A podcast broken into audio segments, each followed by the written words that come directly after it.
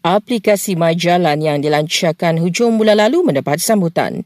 Menurut Kementerian Kejuraya, pihaknya sudah menerima seribu aduan menerusi aplikasi itu. Namun sebahagian besar aduan tidak melibatkan jalan milik atau di bawah penyelenggaraan KKR. Justru KKR telah membantu menyalurkan aduan tersebut ke pemilik jalan seperti PBT dan kerajaan negeri. Siswa sama baik peluang yang diberikan oleh Kementerian Pendidikan Tinggi untuk golongan itu merangka sendiri garis panduan aktiviti hiburan atau konsert di IPT masing-masing.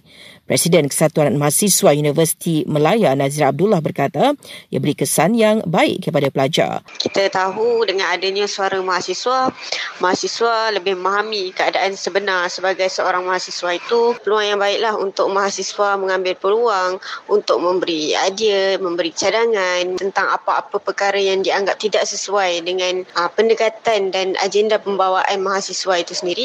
Jelas KPT, ruang dan peluang yang diberikan itu selaras dengan agenda pemerkasaan mahasiswa sedang dibawa oleh Menteri Pendidikan Tinggi.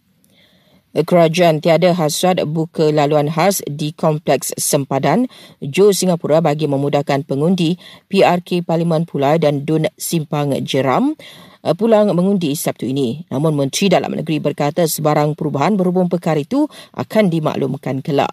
Dalam perkembangan berkatan, jumlah patusan pengundi awal bagi PRK Parlimen Pulai semalam ialah sebanyak 90%.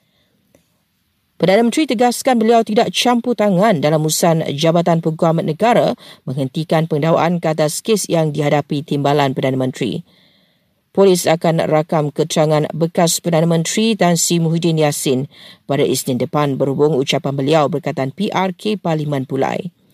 Polis KL tahan seorang pengasuh sebuah pusat jagaan kerana disyaki dres seorang kanak-kanak yang video kejadiannya sedang tular. Dan Jabatan Alam Sekitar mengaktifkan dua pelan bagi menyelaras tindakan bagi tangani isu pembakaran terbuka dan jerbu.